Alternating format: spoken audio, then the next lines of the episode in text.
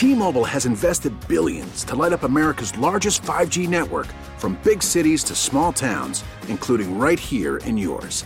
And great coverage is just the beginning. Right now, families and small businesses can save up to 20% versus AT&T and Verizon when they switch. Visit your local T-Mobile store today.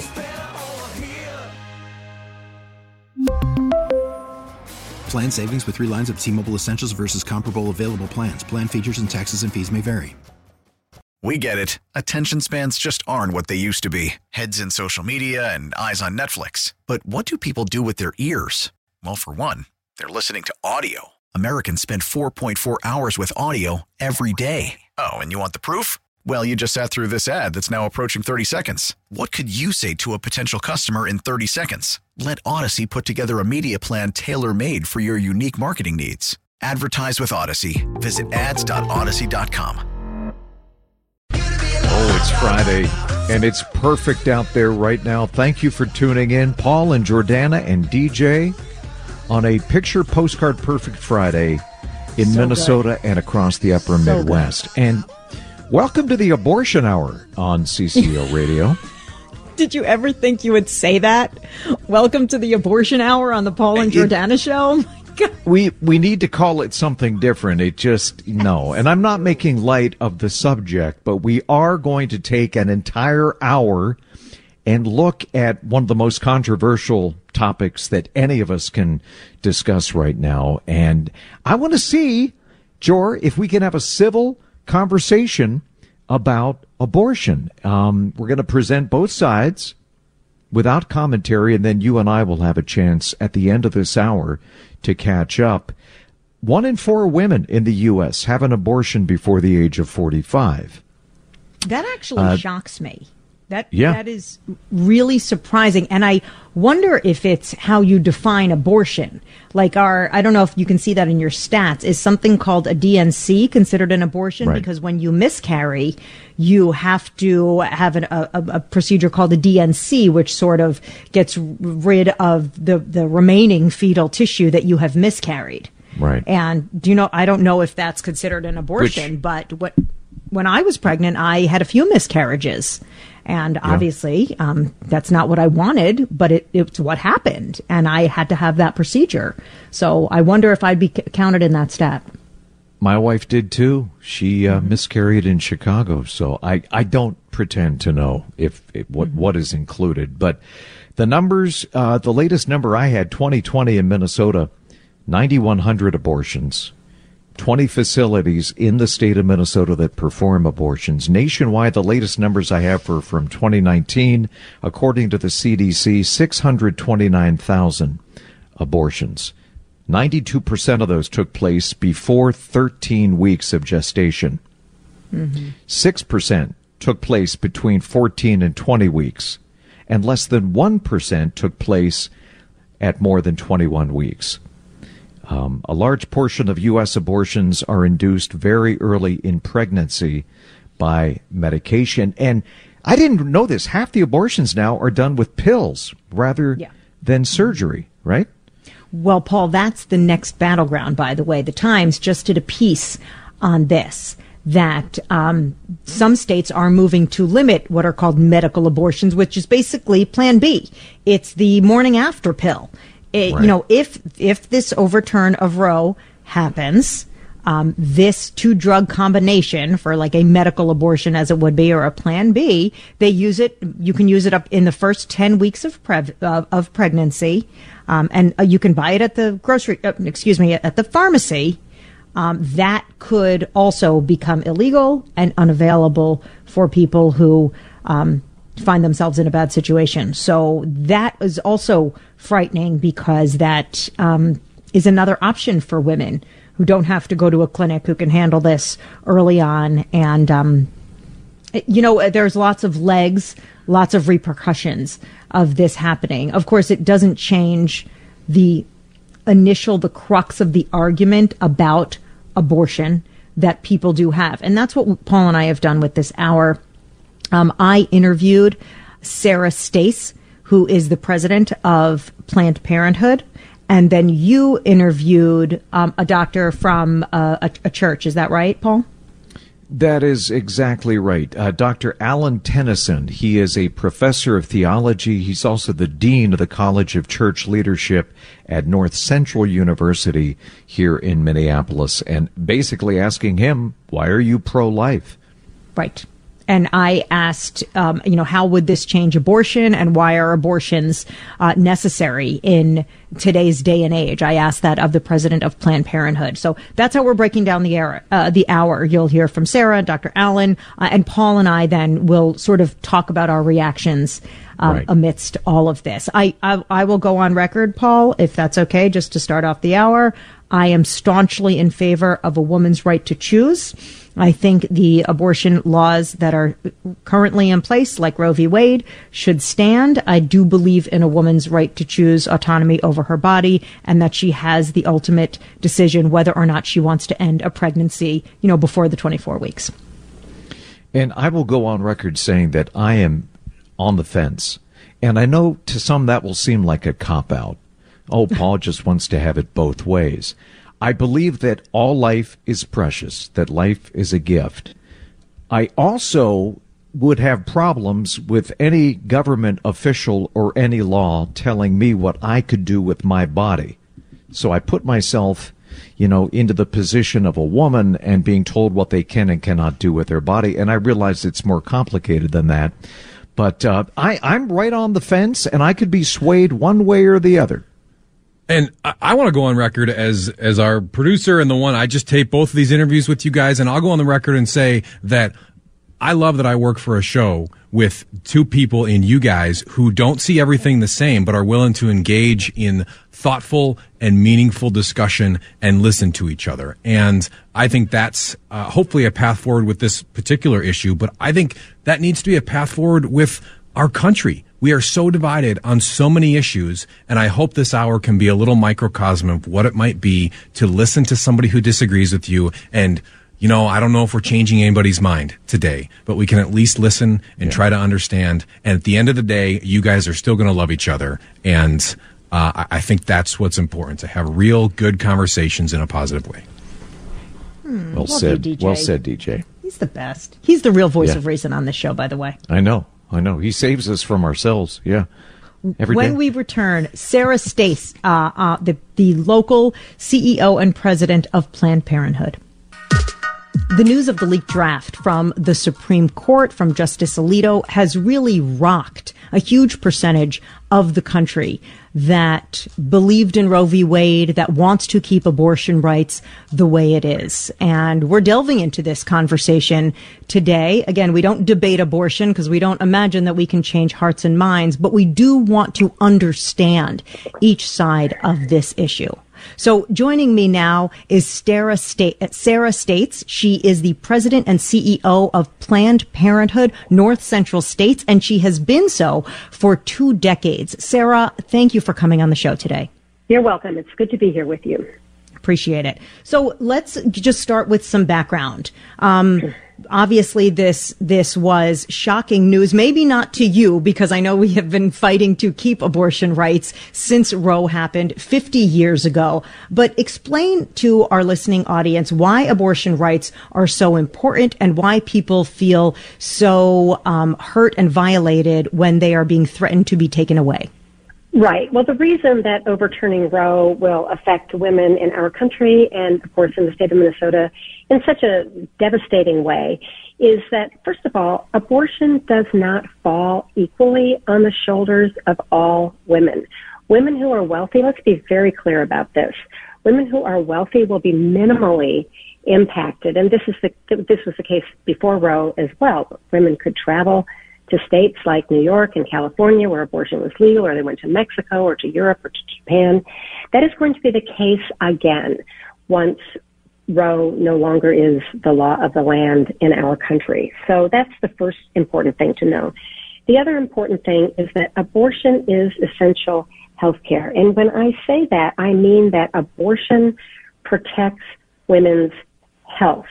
We are now, because of the imminent fall of Roe, we are now facing a world where women who have ectopic pregnancies or women who have miscarriages that need treating or other complications from their pregnancies will not be able to get the health care that they need. And in fact, it's care that saves their lives. We know that. And we have seen an alarming number of women in countries like El Salvador and other places where abortion has been illegal for years die, even right in the emergency room of hospitals, because hospitals are not allowed to treat them.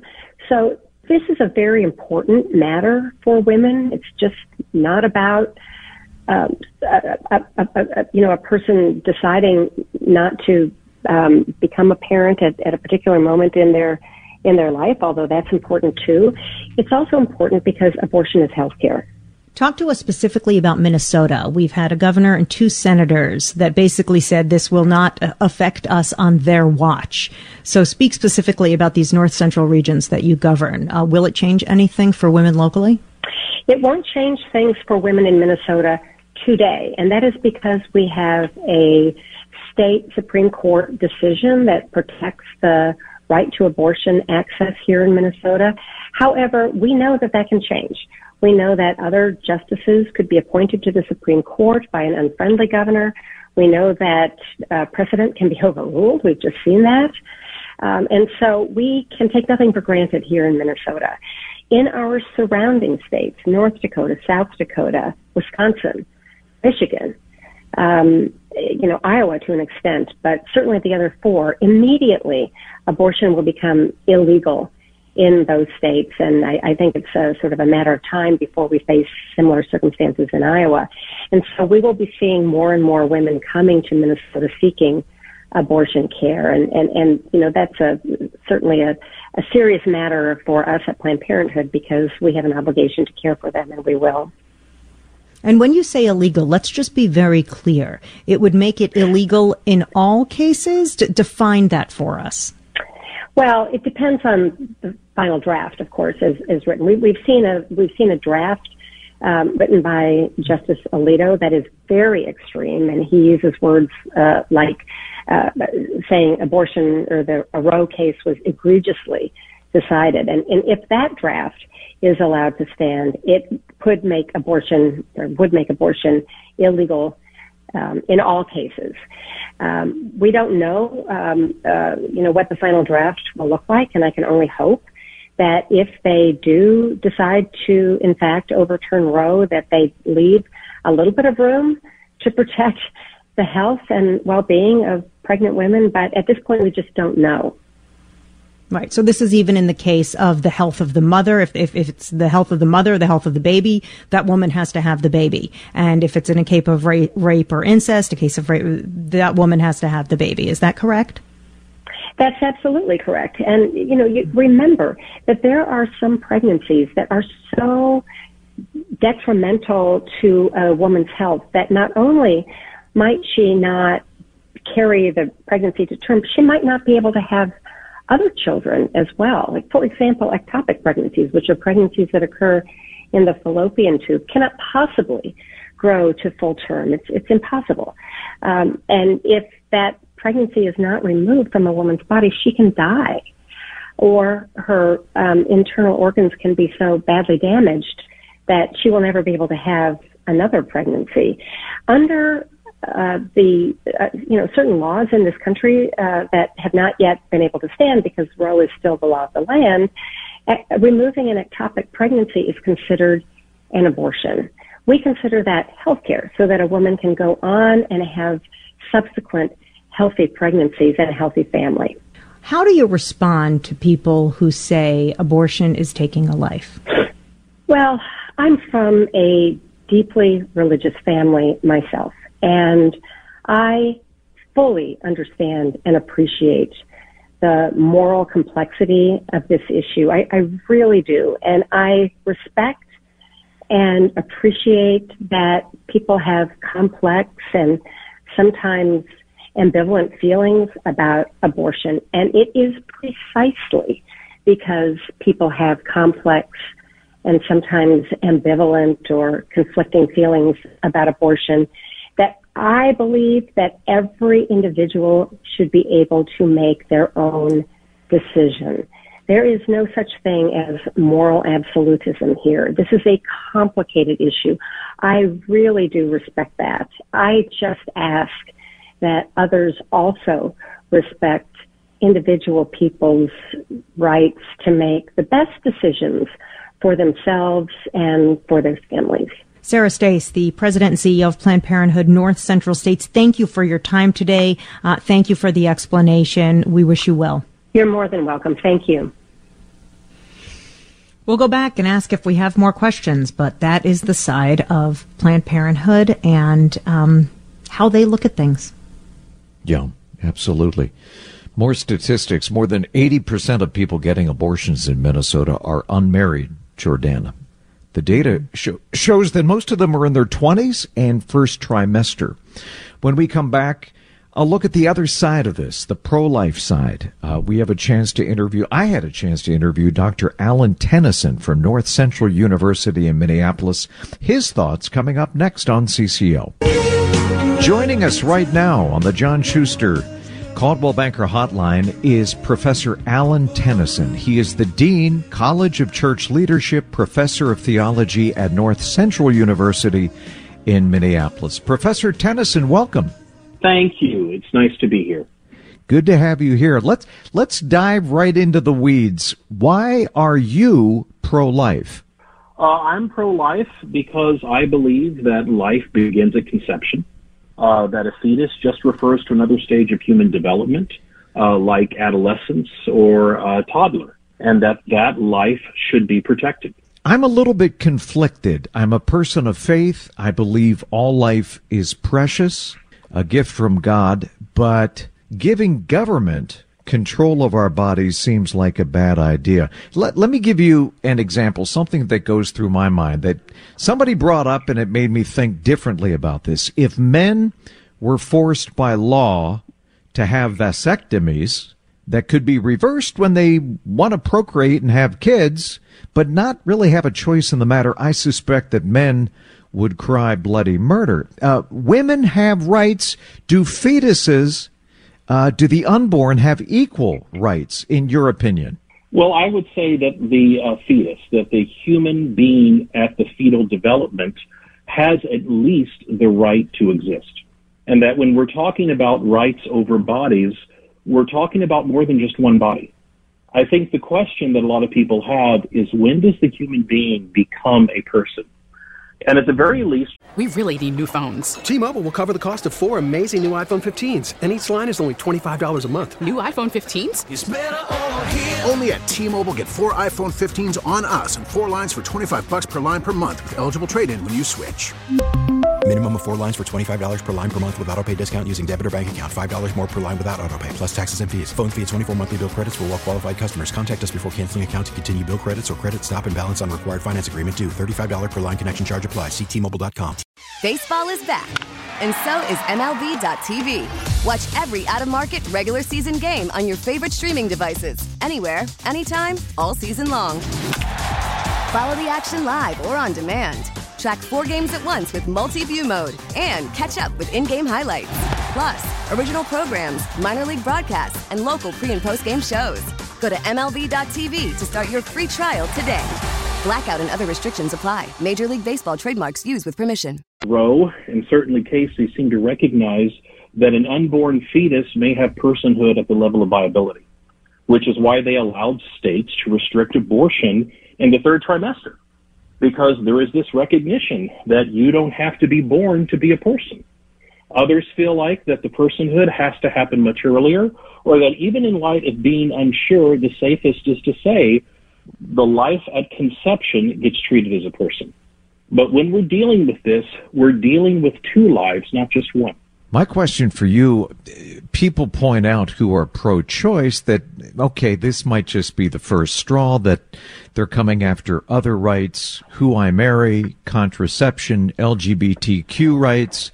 How do you respond to that when people say, well, this is a slippery slope? I understand the argument. I will say that in the draft that was released, written by Justice Alito, he does make the case that it's an apple, and of course it's not his language, it's mine, but he seems to make the case that it's an apples and oranges comparison because what's different from those cases in this is the presence of another life. So that we're talking about the ending of a life that doesn't have a voice in the situation. Professor, another question that comes to mind. In 2020 hindsight, I was fairly reckless and careless in high school and college. I could have been, in retrospect, a father at a very young age, and that would have impacted the trajectory of my career and my life. Here is where I struggle a little bit. In a world without abortion rights, we will have more unwanted children being born. And as I mentioned, I believe every life is precious. Every child should be wanted. Every child should be loved and cared for. If women have children essentially against their will, if they have to carry children they don't want to term, who cares for all these unwanted kids? I am so glad you brought that up, because that is a concern that I have. And it's where I feel cautious with the release of this draft, because this isn't just a critical time for the pro-choice movement. It's a critical time for the pro-life movement, because how the pro-life movement responds to the overturning of Roe. If pro-life legislatures, for instance, pass laws that are overly punitive towards pregnant mothers, that's really going to determine whether or not there is a pro-life movement in a generation, because abortion is still going to be a debated topic in a generation. We're debating in this the legality of abortion as a procedure, but we're not dealing with the attractiveness of abortion as a choice. Mm-hmm. According to Alito, Roe was poorly done, but it's been made to bear the weight for a culture that many mothers don't feel was designed for them or for their children. Why do expectant mothers choose to have an abortion? Surveys that have been done asking mothers this question have shown that many of them feel like they didn't actually have much of a choice, either for financial reasons, due to lack of support from partners, due to raising other children, so that they felt like it was kind of a Sophie's choice. I have to choose one over the other, or simply lack of opportunity given to them if they choose to raise a child. Abortion is attractive where being a mother isn't. And at the same time, adoption isn't considered attractive. I think there's become some kind of stigma with adoption, if mothers feeling like I'm going to be blamed for giving up my child. Those have to be things that are addressed, not just the procedure of abortion, but what are the reasons why people choose abortion? We have to create a culture that's more hospitable for mothers, a culture that's more hospitable for children. You know, my assumption is that the pro-choice community will want choices other than abortion to seem viable for expectant mothers. My assumption is that pro-lifers will want choices other than abortion to be more viable for expectant mothers. And this is something we could actually agree on and work towards, as long as we don't allow our opinion on Roe to become some sort of litmus test on whether we can work together on behalf of mothers and children. Because if we don't, then mothers and children are going to lose out further in a culture that they don't feel is designed for them, which is why abortion becomes an attractive option. It would sure be nice if we could find some common ground. It seems like so often we talk past each other. But step one is listening. Not sure we're changing any minds, but I sure am grateful that you were able to enunciate your viewpoint and the pro-life viewpoint. Dr. Alan Tennyson, Dean, College of Church Leadership, Professor of Theology at North Central University here in Minneapolis. Thank you so much, Professor. Appreciate your time. Thank you. Fascinating. It really was. And where I'm always looking for the common ground. So where we agree is that nobody ever wants an abortion. Nobody chooses. They say, that's a great idea. Let me go get an abortion. They get an abortion because they're in a bad situation. They're either their health and their life is at risk, or as Dr. Tennyson mentioned, they have other children and they don't feel that they can support them. We also in this country don't have paid family medical leave. So you can't take time off to care for the infant that you just gave birth to, because our country and our culture doesn't support it. We don't have assistance in early childhood education. I mean, some states do, but many do not. So while some people say, yes, we want that life to exist. We want that life to have a choice. There's no support for that life once it exits the uterus, and no support for that mother once she carries that child 9 months, you know, even if it is against her will, because now she's, you know, she's got this baby with no support and maybe she can't afford it. So I agree with him in the fact that nobody ever chooses abortion as their first choice. That's not something women aspire to. So were there better options? Sure, that might cut down on it, but fundamentally, this is about the rights of the woman to control her body. And, you know, even Roe had limits. You couldn't have an abortion after 24 weeks. There are limits to Roe. So yes, based on viability of a human, you know, it is limited. What is so challenging about overturning it and having these new laws in some states go into place is that it doesn't take into account the mother's life. So people say that they're pro-life. What if this endangers the mother? These new restrictive laws say that she has to die for a pregnancy that may or may not be viable to exist. Really? Yeah. Yes. I mean, even the former President Trump agreed with Ronald Reagan, who said correct me if I'm wrong, but I think I'm right. He said there should be exceptions for rape and incest, mm-hmm. and if the health of the mother is at risk. So there's one question I have, Jora, and I'm curious to get your thoughts, and we can keep this going after the break. Should abortion be used as a form of birth control? Because that's one of the complaints I get, is that sometimes people use it as, you know, it may not be their first choice, but if whatever method they're using fails and, you know, she winds up getting pregnant, it becomes a form of birth control. And then some people say, well, you know, if we regulate abortion, are we going to be regulating contraceptives? In other words, where do you draw that line? We might be. Right? Mm-hmm. Mm-hmm. I mean, we might be. You know, if we certainly might be. You know, like I said, the morning after pill, that's how we started the segment. At some point, you know, if that's what it comes down to, and his argument was, you know, of course, that life begins at conception. Well, then the morning after pill, if that rule stands, you know, then the morning after pill is the morning after conception. You know, again, that's not where my viewpoint is, but that's next on the chopping block, is Plan B and the morning after pill, medical alleged abortions. That's where we would be going next. So let's take a quick break, and then you and I can react to both of these, Dr. Tennyson and Sarah Stace from Planned Parenthood, and we can chat about that. That's next on CCO. We've been talking about abortion for the last hour. If you missed our conversation, I interviewed Sarah Stace, who is the president and CEO of Planned Parenthood, and Paul spoke with Dr. Alan Tennyson, the dean of the College of Church Leadership, professor of theology at North Central University in Minneapolis. Clearly, they have very different stances on abortion, and Paul and I are also divided about this, as you can imagine. I believe in a woman's right to choose, and I think abortion should be available for women if they feel that is not the right choice for them in their life. And you have questions, and that's okay. Well, I do have questions, and I'm on the fence. I'm conflicted. I have been for decades, and and look, I mean, I do really believe that all life is precious. But I also get nervous when politicians tell people what they can and cannot do with their bodies. And so trying to weigh those two, I think there's this sense that either you're pro-life or pro-choice, and there are no other options.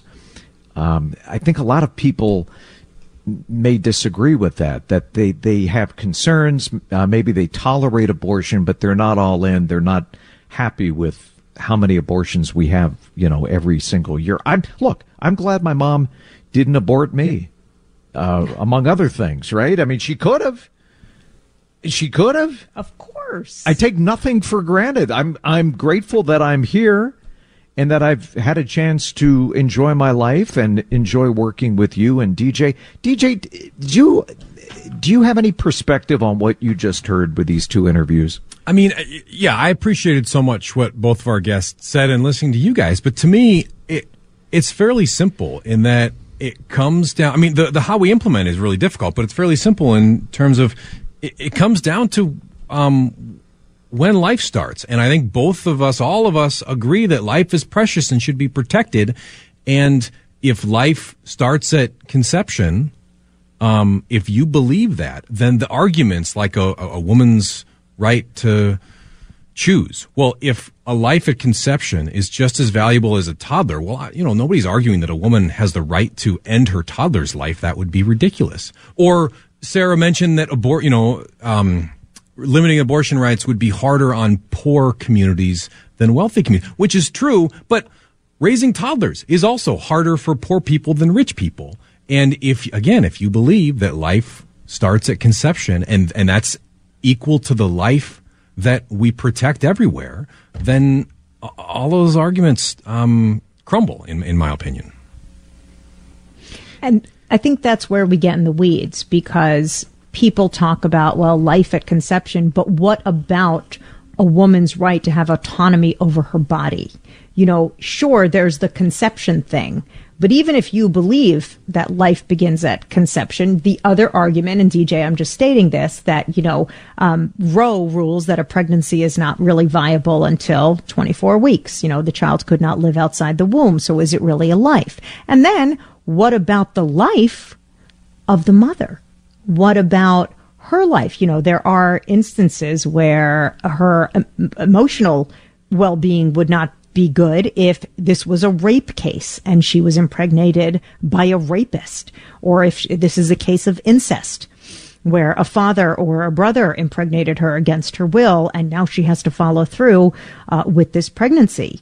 And, you know, like her ability to support this child, again, mentally, physically, it might not be healthy for her to carry this baby to term. She might survive it, but it might be at great risk. And then we say, oh, if there's a, you know, the fetus isn't viable or it's medically dangerous for the mother, what hoops are the women going to have to jump through to prove that they could die before they actually die during this pregnancy to be allowed to end this pregnancy in order to save their life? I see a lot of points of failure with that plan. Hey, Jor, we just had a civil conversation about abortion. We did. Imagine we that. Did. Mark Fry up next. And I appreciate you, DJ, and I appreciate you, yes. Paul. We really need new phones. T-Mobile will cover the cost of four amazing new iPhone 15s, and each line is only $25 a month. New iPhone 15s? It's better over here. Only at T-Mobile, get four iPhone 15s on us and four lines for $25 per line per month with eligible trade-in when you switch. Minimum of 4 lines for $25 per line per month with auto pay discount using debit or bank account. $5 more per line without auto pay, plus taxes and fees. Phone fee at 24 monthly bill credits for all well qualified customers. Contact us before canceling account to continue bill credits or credit stop and balance on required finance agreement due. $35 per line connection charge applies. See T-Mobile.com. We get it. Attention spans just aren't what they used to be. Heads in social media and eyes on Netflix. But what do people do with their ears? Well, for one, they're listening to audio. Americans spend 4.4 hours with audio every day. Oh, and you want the proof? Well, you just sat through this ad that's now approaching 30 seconds. What could you say to a potential customer in 30 seconds? Let Odyssey put together a media plan tailor-made for your unique marketing needs. Advertise with Odyssey. Visit ads.odyssey.com.